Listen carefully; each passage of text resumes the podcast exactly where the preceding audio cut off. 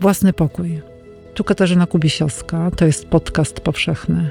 Zapraszam na cykl rozmów o tym, jak w kobiecie tworzy się i umacnia niezależność. Gościnią dzisiejszego odcinka jest Anna Dymna. Na dodatek mogę oczyścić mój organizm ze wszystkich złych emocji, które na użytek sztuki w sobie budzę i wyrzucam, i morduję, i nienawidzę, i krzyczę. A potem po spektaklu anioł po prostu mąż ma dobrze, bo nie mam już siły na niego.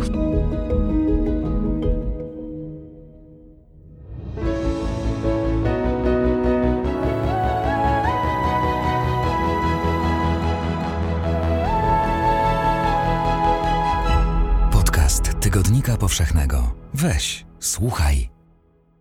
Dzień dobry z Krakowa, ze studia Tygodnika Powszechnego przy ulicy Dworskiej 1C. Katarzyna Kubisiowska. Dziś ze mną w studiu jest Anna Dymna. Dzień dobry. Dzień dobry.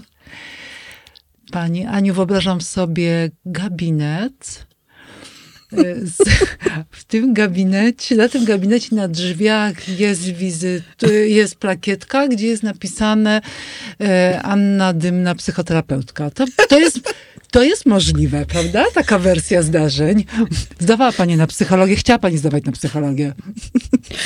No, czasem mi się wydaje, że otworzę taki gabinet psychoterapeutyczny, Przyjdę do pani jako ale ja właściwie całe życie pracuję w takim gabinecie, ponieważ ja jestem aktorką i 54 lata pracuję w teatrze, a teatr w naj, naj, takim najcudowniejszym moim marzeniu i wydaniu, zresztą w takim zwykle pracowałam, y, to był najlepszy gabinet psychoterapeutyczny, dlatego ja ciągle, mimo że uprawiam dziwny zawód i zajmuję się dziwnymi rzeczami, chyba jestem zdrowa psychicznie, jeżeli takowi w ogóle ludzie istnieją.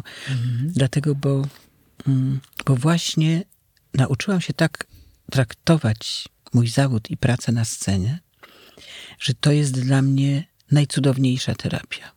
Gdzie ja pracuję nad moimi emocjami, na dodatek mogę oczyścić mój organizm ze wszystkich złych emocji, które na użytek sztuki w sobie budzę i wyrzucam, i morduję, i nienawidzę, i krzyczę.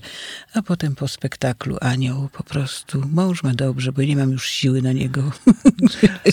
nie, Ale, nie serio? jest to. A ta adrenalina po spektaklu? Co się z nią ja robi? mam przed, po spektaklu, cieszę się bardzo, że mieszkam za miastem teraz. I po spektaklu wsiadam w samochód i mam te 15 minut, 20 minut całkowitej izolacji i ciszy. Co prawda czasem kolegów wożę, niektórych, co po drodze mieszkają, wtedy jeszcze sobie pogadam. I to jest zbawienne, że nagle jest takie wyciszenie ze wszystkiego. Ja potrafię zapomnieć natychmiast, że jestem aktorką, jestem normalnym człowiekiem i czuję taką, taką błogość w sobie, spokój. No dla takich chwil warto żyć i takie spełnienie. Ja po każdym spektaklu to mam. Na szczęście g- spek- y, granie ciągle mi sprawia ogromną radość, ale też ogromny wysiłek i coraz większe nerwy. Więc ta adrenalina jest przez cały dzień do spektaklu, przez cały spektakl. W czasie spektaklu adrenalina działa tak, że jest lekarstwem na wszystko. Na wszystko. Przestaje cię wszystko boleć, robisz rzeczy, których byś nie mogła zrobić. My zawsze z Globiszem mówiliśmy po czterech godzinach trylogii, że Anka, Anka, fajnie, nic, nic mnie nie bolało, tylko jak dojść do windy, teraz nie. I to jest coś takiego, że, mm, że rzeczywiście y, nauczyłam się tak sterować swoimi emocjami w tym zawodzie, że on mnie leczy, nie wykańcza, nie pustoszeje mojego umysłu. Organizm tak, no bo to wiadomo, bo na starość wszystko, tu ci ręka odpada, tu noga, tu nie widzisz, tu nie słyszysz. I to jest normalne, y, że, że, że, że te, te skutki przemijania są w tym zawodzie bolesne. Pani wychodziła na scenę nawet, e, jak w życiu dzieją się bardzo dotkliwe, straszne rzeczy. Tak, tak, to jest, znaczy to dziwnie działa. Ja, ja, ja nigdy się nad tym nie zastanawiałam, bo ja zawsze żyję chwilą, żyję do przodu, zajmuję się sprawami, nie rozpamiętuję, bo to by mnie mogło zabić. Ale jak, jak się ma siedemdziesiątkę, właściwie już sześćdziesiątkę, to ludzie wszyscy każą ci coś podsumowywać, tak jakbym ja jutro umrzeć. Nie wiem, dlaczego tak ma być, no ale widocznie trzeba. I na przykład mówili, Boże Święty, jak pani się spaliło mieszkanie i umarł dymny, to musiała pani iść na scenę i grać. Rzeczywiście tak było. Tylko ja sobie zdałam sprawę z tego bardzo szybko, że gdyby nie to, to ja bym sobie nie poradziła. A to było tak, że Ja miałam tak, coś tak dziwnego przeżywałam w rzeczywistości, że ratowało mnie to, że ja przychodzę o 18 do teatru, maluję buzię, pamiętam wtedy noc listopadową graliśmy, na biało, ubieram sobie śliczną sukieneczkę, wchodzę na scenę i na chwilę chociaż zapominam o tym, co mnie spotykam w życiu i odpoczywa mi serce, mózg, organizm cały, bo wchodzi w inny świat. I to jest taka ucieczka, która ratuje organizm. I myślę, że mnie to ratowało. Poza tym sam fakt, że, y, że masz jednak w zespole, akurat zespół Starego Teatru przez wszystkie te lata był genialnym zespołem ludzkim. My sobie ufamy, my jesteśmy dla siebie życzliwi, y, my sobie pomagamy, my trzymamy w tajemnicy to, co trzeba trzymać i zawsze byliśmy lojalni wobec siebie. I jak się wchodzi w najgorszej sytuacji w życiu, takie miejsce, gdzie są przyjaciele, to to jest lekarstwo. No i teatr był zawsze dla mnie czymś takim. I on rzeczywiście jest okrutny. Bo? Ten zawód, no, bo jest, to jest dziwny zawód, dlatego że można o nim mówić rzeczy straszliwe i będą prawdą, i najpiękniejsze i też są prawdą. Ja uważam, że jestem szczęściarą, że tyle lat mi się udało ten zawód wykonywać i ciągle jeszcze mm, go wykonuję, y, bo daje takie poczucie, że się jest potrzebnym. Y, y, cały czas się ma kogoś blisko, pracuje się z ludźmi, czyli to nie jest zawód, gdzie, możesz, gdzie jesteś samotny. Samotność mm. jest najgorszym cierpieniem, a my jednak jesteśmy razem. Zawsze ktoś się spyta, jak się czujesz i już jest fajnie. Ty mhm. się spytasz, czy czegoś nie potrzebujesz i jest fajnie. Sobie pomagamy. Jesteśmy razem. To to jest okropnie ważne. Ale są chwile bardzo bolesne. Wiele takich przeżyłam, ale ostatnio właśnie z Jurkiem Trelą pracowałam nad ostatnim spektaklem, w którym on grał, Trąbka do słuchania, w reżyserii Agnieszki Glińskiej. Ja tam cały czas z nim siedziałam na ławeczce i przez te wszystkie miesiące jakby razem z nim przeżywałam ten, to jego odchodzenie. Zresztą my się przyjaźnimy całe życie. Mówię przyjaźnimy, bo on dla mnie zawsze będzie. Mm, I, I co prawda byliśmy dziwną parą przyjaciół, bo myśmy, ja się do końca życia jego gdzieś tam wstydziłam i o, o, o jakimś okropnym, niezwykłym szacunkiem go darzyłam. I chyba to było vice versa. Bo on mnie też tak traktował, że nigdy to nie był kolega, co mnie poklepał gdzieś tam, jak to koledzy robią nie czasem. Także, ale, ale i, i potem po jego śmierci mm, musiałam grać też przedstawienia bez niego, bo on nagrał głos i prawdopodobnie będę jeszcze je grała. I ta, te parę przedstawień to była dla mnie taka trauma, że sobie myślę, to nie jest ludzkie, ale teraz już wiem, że dzięki temu no Jurek jeszcze będzie z nami przez jakiś czas, tak namacalnie, prawda? Ale to są trudne rzeczy, bo przecież aktor to jest normalny człowiek, no mamy swoje uczucia. Ja nie wiedziałam nawet, nie umiałam zapanować nad sobą wtedy na tych spektaklach i działy się ze mną jakieś dziwne rzeczy. Jakie? No, takie, że nie powstrzymywałam swoich odruchów. Nagle stałam i wiedziałam, że nie mam siły powiedzieć słowa, płakałam, no jakoś dziwnie, ale nie żadne histerycznie, tylko po prostu było coś takiego, było to chyba zrozumiałe, bo była cisza. Mhm. Nikt się nie, nie tego, czyli to, no to było w roli i tak, bo myśmy grali taką parę przyjaciół z przeszłości, więc wszystko mi pasuje tutaj. Mhm. Ale to rzeczywiście w takich momentach jest to trudny zawód. No trudny zawód jest jak na przykład, no nie wiem, y, okropnie cierpisz, że jesteś po operacji, barku, a musisz biegać na czworakach i oczywiście aktor jest jak, jak głupi. Reżyser mówi, no to nie biegaj na czworakach, ale ty i tak jak ten taki zwierzak w danym momencie powiesz to słowo ryb na czworakach, biegniesz, boli cię jak nie wiem, ale dla sztuki proszę. A potem efekty są takie, że nagle nie ruszasz ręką. No tak jak teraz, za wszystko się płaci. Także ja teraz mhm. spokojnie zbieram owoce mojego zachowania wobec organizmu. Ale my jesteśmy niepoprawni. Lekarze niektórzy nas nienawidzą. Mhm. Bo aktor przychodzi mówi, panie doktorze, przepraszam, mam 39,6, mam za chwilę, za dwie godziny przedstawienie, proszę mi coś dać, żebym mógł zagrać. To pani zwariowała, czy co? Nie zwariowałam, tylko to jest bardzo ważny spektakl i my tak się zachowujemy. No, no okropnie jesteście. No, koszmary, koszmary po prostu. Dziękujemy patronom i patronkom podcastu Tygodnika Powszechnego. Yy, Jerzy Trela Przemijanie, 54 lata na scenie. E, Też mi przychodzi do głowy Krzysztof Globisz, który się już pojawił w tej rozmowie. e, A też... Jedziemy z nim teraz do wrześni razem. No właśnie. Hmm. E, czyli gdzieś cały czas jakaś taka dotkliwa świadomość przypominana, przypominana przez e, ludzi z otoczenia, e, że czas się, chcę powiedzieć kończy, ale właśnie pani powiedziała Nie, o Treli, tam że się nie kończy, prawda? się nie kończy że jest nigdy. nieśmiertelność. Ja Mhm. na szczęście biorę to od wielu, wielu lat. Mhm. W Że sensie? życie, że życie polega na tym, że są w nim okropne chwile, dotkliwe chwile, bolesne, ale muszą mieć jakiś ogromny sens, skoro są tak dotkliwe. No. Nie ma na świecie niczego bez sensu. A jaki, jaki I- jest sens? To wiara po, po, daje, nadaje temu sens? Siła charakteru? Jakiś system wartości? Jak się, znaczy, jak się wierzy w to, że to, co się tutaj robi, to nie jest koniec wszystkiego na przykład, że nie, człowiek nie rodzi się tylko po to, żeby umrzeć, no to, to, to jak ja bym żyła, jakbym wiedziała, że ja to po co mam to robić? No miałam takiego sąsiada pijaka, co przychodzili do niego ci świadkowie Jehowy, mówili, koniec świata, będzie coś tego. On mówi, tak, dobra, to idę. Ja mówię, nie mówcie mu tego, bo on przyjdzie, okradnie wszystkich, zabije wszystkich. No jak będzie koniec świata, to co się będę wysilał, nie? I teraz, jeżeli człowiek tak sobie myśli, że fajnie jest, jak coś się po sobie zostawi. Ja, ja tego, pani, nie analizuję dokładnie, bo pewna wiara, wiara nie polega na tym, to ksiądz Twardowski pisał pięknie, Wiara polega na tym, że ona po prostu jest, że się jej nie rozumie. Ja tego nie rozumiem do końca. Dlaczego ja wolę być y, lepsza niż jestem?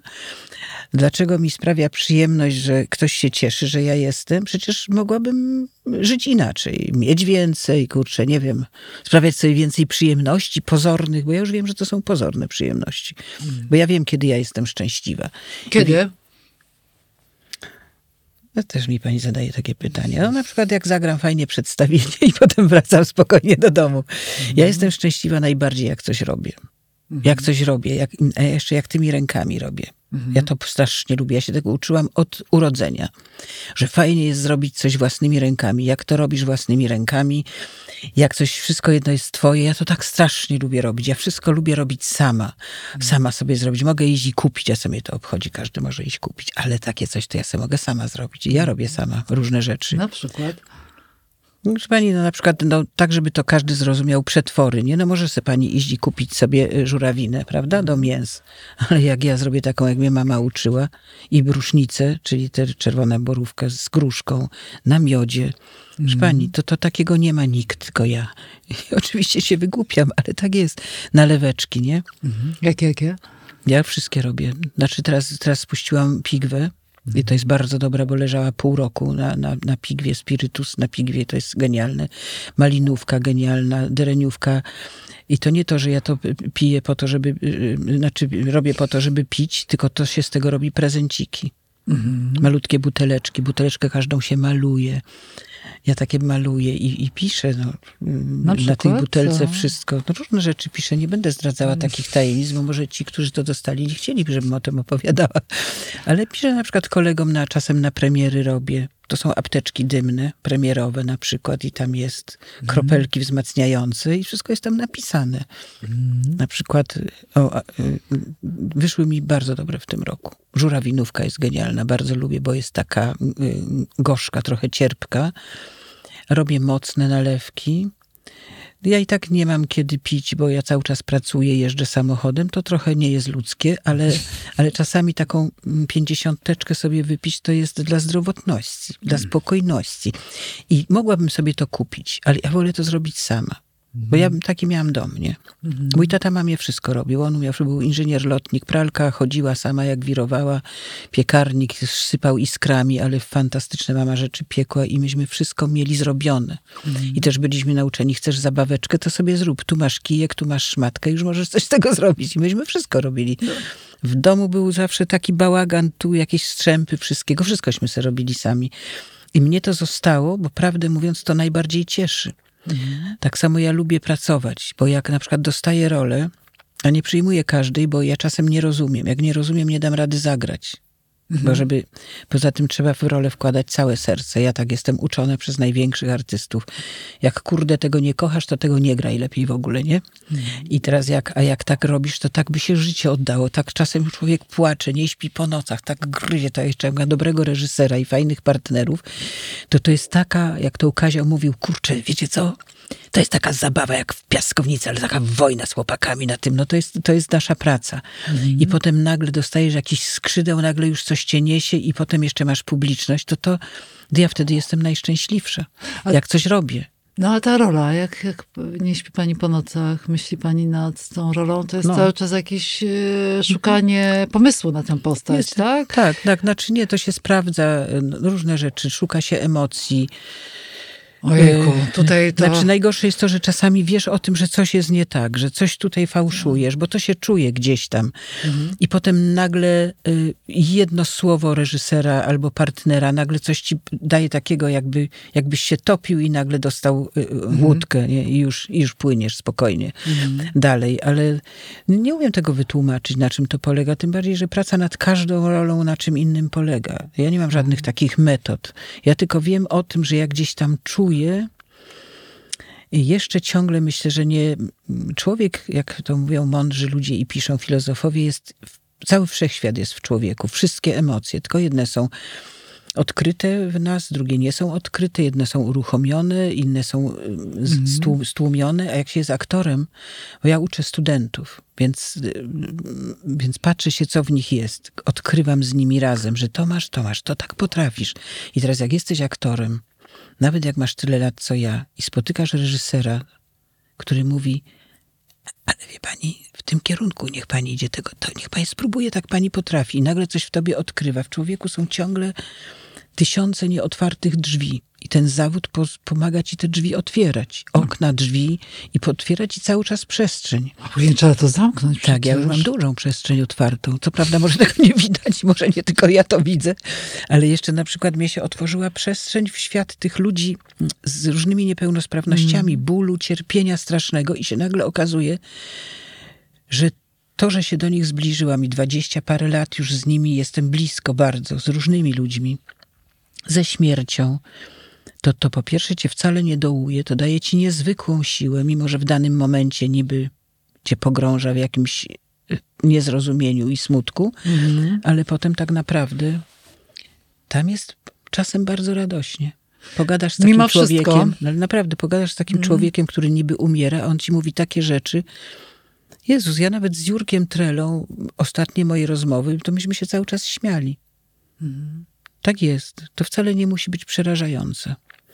A na czym to wszystko polega, to ja tego pani nie powiem, bo za głupia jestem. Każdy se musi od, odkryć w sobie y, takie, takie jakieś światło, które pozwala ci się nie załamywać i nie mówić, że to nie ma sensu. Mimo wszystko. Mimo wszystko.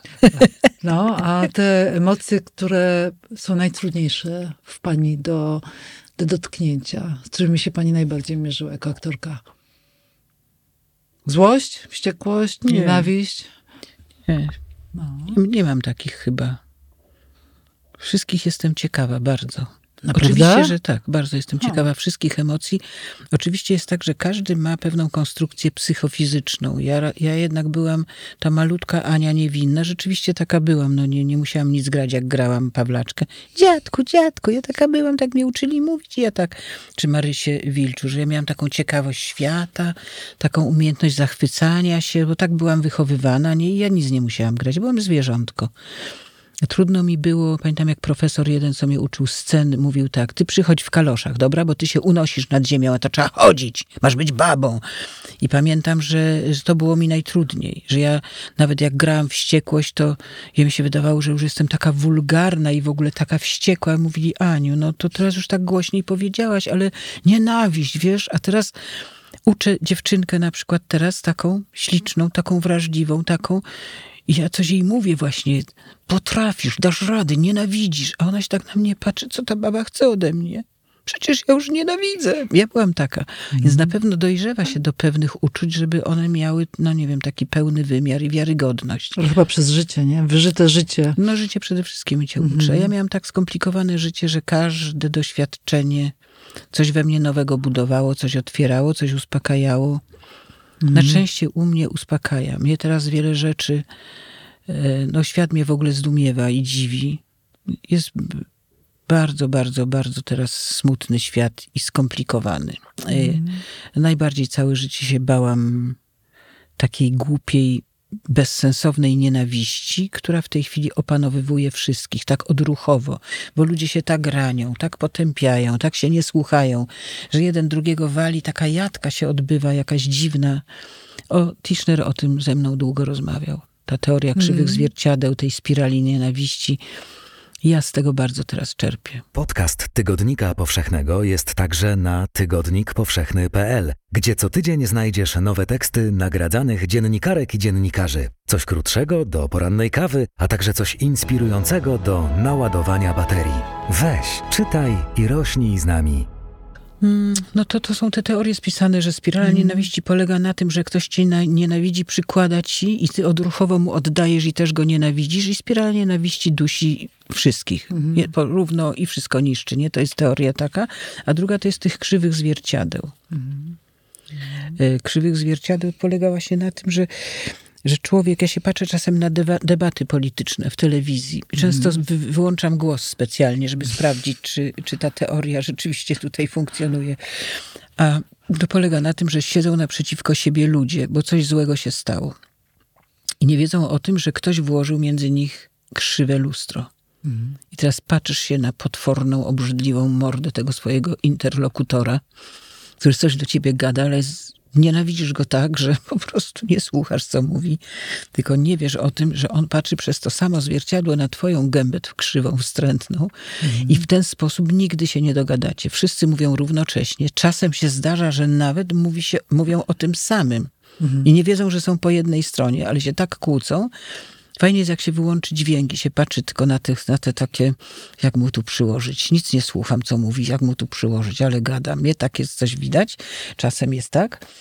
Y, A trzeba po prostu mieć odwagę wyjąć to zwierciadło, je rozbić, jak to ksiądz mówił, popatrzeć człowiekowi w oczy i spokojnie porozmawiać. A gdzie ma teraz taką spokojną rozmowę? Nie ma takich. Trzeba jechać do ludzi z niepełnosprawnością intelektualną, żeby znaleźć trochę normalności. Bo oni są po prostu.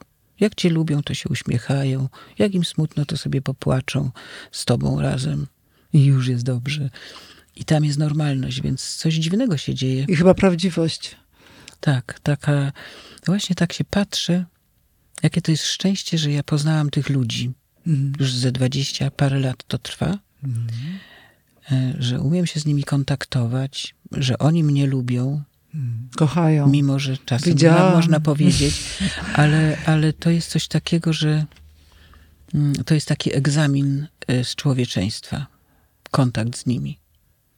Dlatego, bo jak będziesz się ich bał, jak będziesz zionął do nich, o Jezu, jaki on wstrętny, jak nic nie rozumiem, to oni ci nie zaufają.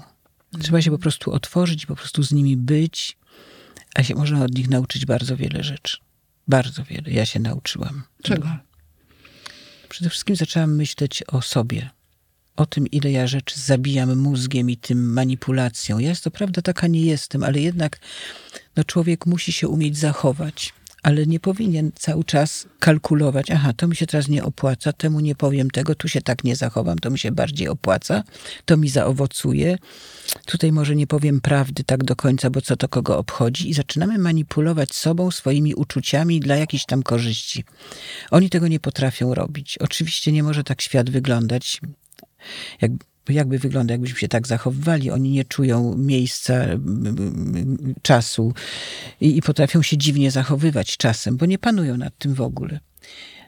A ja jednak tak robię, że się zawsze kieruję odruchem, tylko umiem, mam taki filtr włączony tylko, że zobacz, czy to ci teraz, czy to możesz teraz robić, czy kogoś tym teraz nie skrzywdzisz, że to powiesz.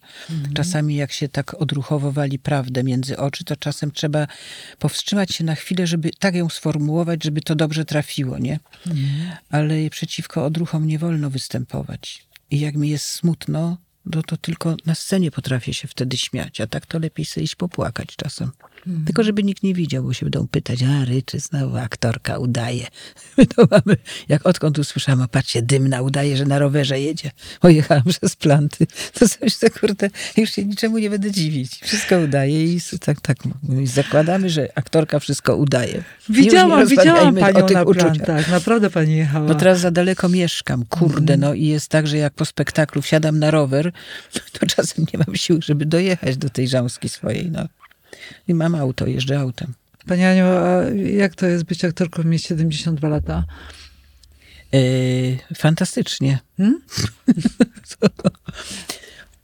Mm, ja myślę, że to jest tak, że wszystko jest tak, jak ma być. To znaczy, ma się mniej sił, bo to jest bardzo trudny fizycznie, wyczerpujący zawód, wymagający ogromnej sprawności, ale też i jest mniej propozycji, dlatego że jednak role dla starych kobiet rzadziej bywają. Mm, No bo, no bo co o starości? O starości fajnie różne rzeczy można zagrać, o różnych rozpaczach, o jakichś różnych kompleksach starości, tak jak ja w Wielkiej Wodzie. To super taka rola, bardzo trudna fizycznie była, ale mówi o bardzo ważnym problemie. Ale takich ról, wiadomo, że ludzie wolą oglądać piękne, młode, zgrabne.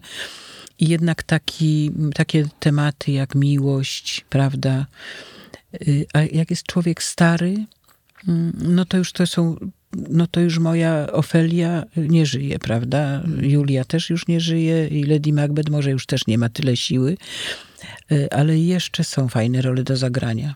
Także to, Jakie? Jakie są takie... że pani fajne role są. No, ale takie... Ja nie będę mówić, jakie ja nigdy nie mówiłam o żadnej konkretnej, ale są. Aha. No teraz gramy na przykład własną praciotę. Ale ja myślę o takich, które ma pani w głowie, a jeszcze ich nie zagrała. Nie, to na pewno jej go nie powiem, bo zapeszę. Nic pani nie powiem takiego. Wszyscy chcą konkrety, konkrety nazwiska, godzina, o której, co i ile. Długo. Reżyser, tak, kiedy premiera. Tak, do premiera. No ale to wy tak musicie nas pytać, żeby był konkret jakiś i to, żeby fajnie, żeby jakiś pikantny był. Więc pikantny dzisiaj miałam bardzo, bardzo, y, ponieważ o pokoju mówimy. Mm, Ekscesy były erotyczne u mnie dzisiaj w pokoju. O, Północ, I to- północy były. w trójkącie. trójkąt był, ale bardzo, bardzo, bardzo był zgrany trójkąt. Y, Dominował jednak facet, Mhm. bo jest duży i dużo głośniej szczeka, mimo że powinien miauczeć i mruczy. I atak miłości miał taki, że myślałam, że, że go ugryzę. Bo była czwarta rano. Zaczęło się od czwartej rano, do szóstej to trwało. Ale z miłości pani nie ugryzła. Nie, no po prostu to jest, to, tak mnie to tak rozśmiesza. Z jednej strony już tak, ja nie mogę zasnąć, bo mam różne kłopoty bólowe, nie? Ale jak już zasnę, to przychodzi atak miłości moich, moich kochanków po prostu. Jest te, ale, Kochank- są słodkie, dlatego, bo Kłów one kochanka. leczą w sumie. To są moi terapeuci. I tak naprawdę, no bo to ja mówię o dwóch kotach. Nie mam, mam kociczkę z azylu, to mój syn kiedyś ją ratował. I kocurka, który był po to wzięty, żeby ją, żeby ją do, do życia z powrotem jakby namówić. I z tego kocurka malutkiego wyrósł potwór duży Wasko właśnie. I to jest ten y, miłośnik mój. Nie wiem, co się działo, bo on idzie do ogrodu i potem wraca, coś mi chce opowiadać, coś do mnie mówi. Ja jeszcze tego języka się nie nauczyłam. Mam kłopot z obcymi tymi językami, ale rozumiem, że coś niezwykłego. Może sarna była w ogrodzie, bo czasem tak bywa, że on wtedy tak tańczy i dziwnie się zachowuje. Nie, ale super. Nie, to tak trochę się śmieję, y, ale jest coś takiego, że zwierzęta pełnią jakąś tajemniczą, chyba nieodkrytą jeszcze przez nas dokładnie rolę w naszym życiu, bardzo ważną, bo nas, zauważyłam, uczłowieczają. Oj, bardzo. Nas tak uczłowieczają, że nagle człowiek zdaje sobie sprawę, że y, coś takiego jak wzruszenie, jak, y, no jak takie proste odruchy y, też, też są moje. Bo są tacy ludzie, którzy to, tego, ale nad, jak piesek zdechnie na przykład, to potrafią płakać i się uczłowieczają. Ale ja się patrzę, jak te zwierzęta są cudowne, jak one wiedzą, co cię boli, kiedy na czym ci się położyć. A poza tym one cię kochają. Oczywiście trzeba być konsekwentnym. Y, nie można takiego zaufania stracić. Kota na przykład, bo, bo to jest na zawsze. I przyjaźń z takimi zwierzakami jest zobowiązująca i trudna. ale bardzo cenna, dlatego, bo masz później bezwarunkową miłość. Mie- Do mnie dwa razy koty od życie za mnie oddawały. Po kilkadziesiąt kilometrów wracały. No, bo ja miałam ciężkie życie i moje zwierzęta też. I to po prostu coś niezwykłego. Także mam nadzieję, że za chwilę będę jeszcze mniej pracować i wtedy jeszcze będę miała psa. Z azylu? Bardzo bym- jeszcze nie wiem, zobaczymy. Może przyjdzie. Ale jeszcze będę miała, krowa mi się bardzo podoba, ale za duże zwierzę. No. Nie musiałabym kosić trawników i nawozić, prawda? To są już głupie żarty. Ale za płotem, tam gdzie ja mieszkam, mieś- mieszka y, Janek Knatowicz i Ania Treter. Janek robi wspaniały chleb, a ja mówię, Janek, a ja krowę sobie tutaj przy płocie paśnik tu zrobię tego, będę, będę mu nam szczypać trawę i będę robić masło. Będziemy mieć chleb z masłem. Myśmy sobie tak, jak się COVID zaczął, to myśmy takie wiersze do siebie pisali, że nie, my się nie damy, bo my tu będziemy mieć wszystko. Będziemy sobie wszystko produkować. Tak się śmieję, ale zwierzęta są dla mnie bardzo ważne przez całe życie. Muszę być we własnym pokoju, prawda? I ja, Zwierzęta. ja mój pokój przede wszystkim właśnie zawsze dzielę y, ze zwierzętami. Co prawda przykra jest jedna rzecz, bo one jednak krócej od nas żyją i odchodzą, ale y, jak napisał Franek Klimek, taki poeta od kotów jest, którego serdecznie pozdrawiam, cudownie to on mówi, że trzeba natychmiast brać drugiego kota, bo to jest ten sam, tylko w innym futerku. Że zmienia futerko i przychodzi taki. A cienie, na przykład haszysza, bo miałam kota haszysza czarnego, to on do tej pory ten cień jest. Cały czas gdzieś go widzę, tego haszysza. Ale nie jestem psychiczna, brońcie Panie Boże, tak się śmieję, ale jest coś takiego, że pamięta się, bo one wprowadzają pewne obyczaje w domu, rytuały i potem czasem mówiłam do haszysza, nie rób mi tego teraz, bo potem jak ciebie nie będzie, to mi będzie tego brakowało. Nie będę mówić o jakiejś sytuacji, to, to mówiłam. I to rzeczywiście jest prawda. Nie ma przyjemniejszego mm, doświadczenia osoby, która mieszka pod jednym dachem z kotem i ten kot ma e, do tej osoby zaufanie, kiedy on wchodzi tutaj na Tak. klatkę piersiową Mhm. i tak sobie leży i się oddaje. I No człowiek właśnie. się oddaje kotu, a kot się oddaje Wolę, ludziom. wolę jak mi scysja wchodzi, bo jest lżejsza o połowę od tego potwora dużego. On jest taki ciężki, tak mruczy. Ale są takie koty, które nie wchodzą na człowieka, a są takie, które tak miłość pokazują, że wchodzą. Różne mają dziwne, znaczy ja się czasem zastanawiam, już już czasem mam tego dosyć oczywiście, że jestem normalna, żeby to zrzucić go. Ale jak raz zrzucę, to on już więcej nie wejdzie. I nie, wtedy w nocy mhm. potrafię o, nie wiem, trzeciej czy czwartej analizować, czy ja bym rzeczywiście chciała, żeby już nigdy nie wszedł. Nie, no to jednak wytrzymam może. I tak jakoś to robię, żeby on nie wiedział, że go zrzuciłam, tylko że on tak przez przypadek się zesunął. Nie, ale jest coś takiego, że to jest y, dziwne uczucie i bardzo potrzebne i człowiek nie jest samotny. I rozumiem te takie starsze panie, które wychodzą karmić koty i głaszczą je, bo to jest coś takiego jak czułość, zaufanie, coś takiego ważnego w naszym życiu bardzo. Jak od ludzi się tego nie dostaje, to zwierzęta proszę bardzo. Tylko bądźcie konsekwentni i szanujcie nas. Więc ja szanuję. Pani Aniu, a na koniec jakby pani miała powiedzieć o takiej sytuacji, zdarzeniu, kiedy pani się czuje e, najbardziej wolną kobietą, to co pani przychodzi do głowy? Jak pływam. Jezioro? O, że jaka jestem lekka, jak piórko po prostu. Ja tak uwielbiam pływać, No. Więc na przykład zawsze, jak jestem zmęczona, bardzo chcę się tak, Boże, takie ciepłe jezioro. No nie musi być bardzo ciepłe, ale żeby nie było bardzo lodowate. W rzekach też lubię pływać, w morzu lubię pływać, jak są fale. Ja w ogóle w wodzie jestem szczęśliwa. I tak sobie płynąć, pamiętam, kiedyś płynęłam na Mazurach przez takie jezioro, był świt, byłam sama i tak płynę, płynę, płynę, strasznie daleko do brzegu. To się położyłam i zasnęłam. Bo ja mam taką y, konstrukcję, przepraszam, tych pęcherzy pławnych, czy jak się to nazywa, że żebym się chciała utopić, to się nie utopię, bo mnie cały czas unosi to na górę i śpię. W ogóle nie wiedziałam, tak ciepło, było tak cicho, w ogóle tak, no jak tylko może być pięknie w przyrodzie. I w pewnym momencie słyszę, pani, pani nie żyje, czy śpi? Jakiś ryba, rybak łódką podpłynął, patrzy się, unoszą się zwłoki kobiety. A tu nagle i coś zaczął do mnie mówić. Mówi, pani nie płyń tam na brzeg, tam łabędzica jest, ona panią podziobie, bo tam rzeczywiście była łabędzica z małymi. No to wróciłam, ale ja tak, ja uwielbiam, ja czuję się wolna, właśnie taka wolna. Ja w różnych momentach się czuję wolna, ale właśnie jak już tak chodzi o taką fizyczną po, poczucie, to w wodzie. bo lekka jestem. Dzięki za wysłuchanie podcastu. Wejdź też na tygodnikpowszechny.pl. Jesteśmy z Wami tam, gdzie Wy. Weź, czytaj i rośnij z nami. Podcast Tygodnika Powszechnego. Weź, słuchaj.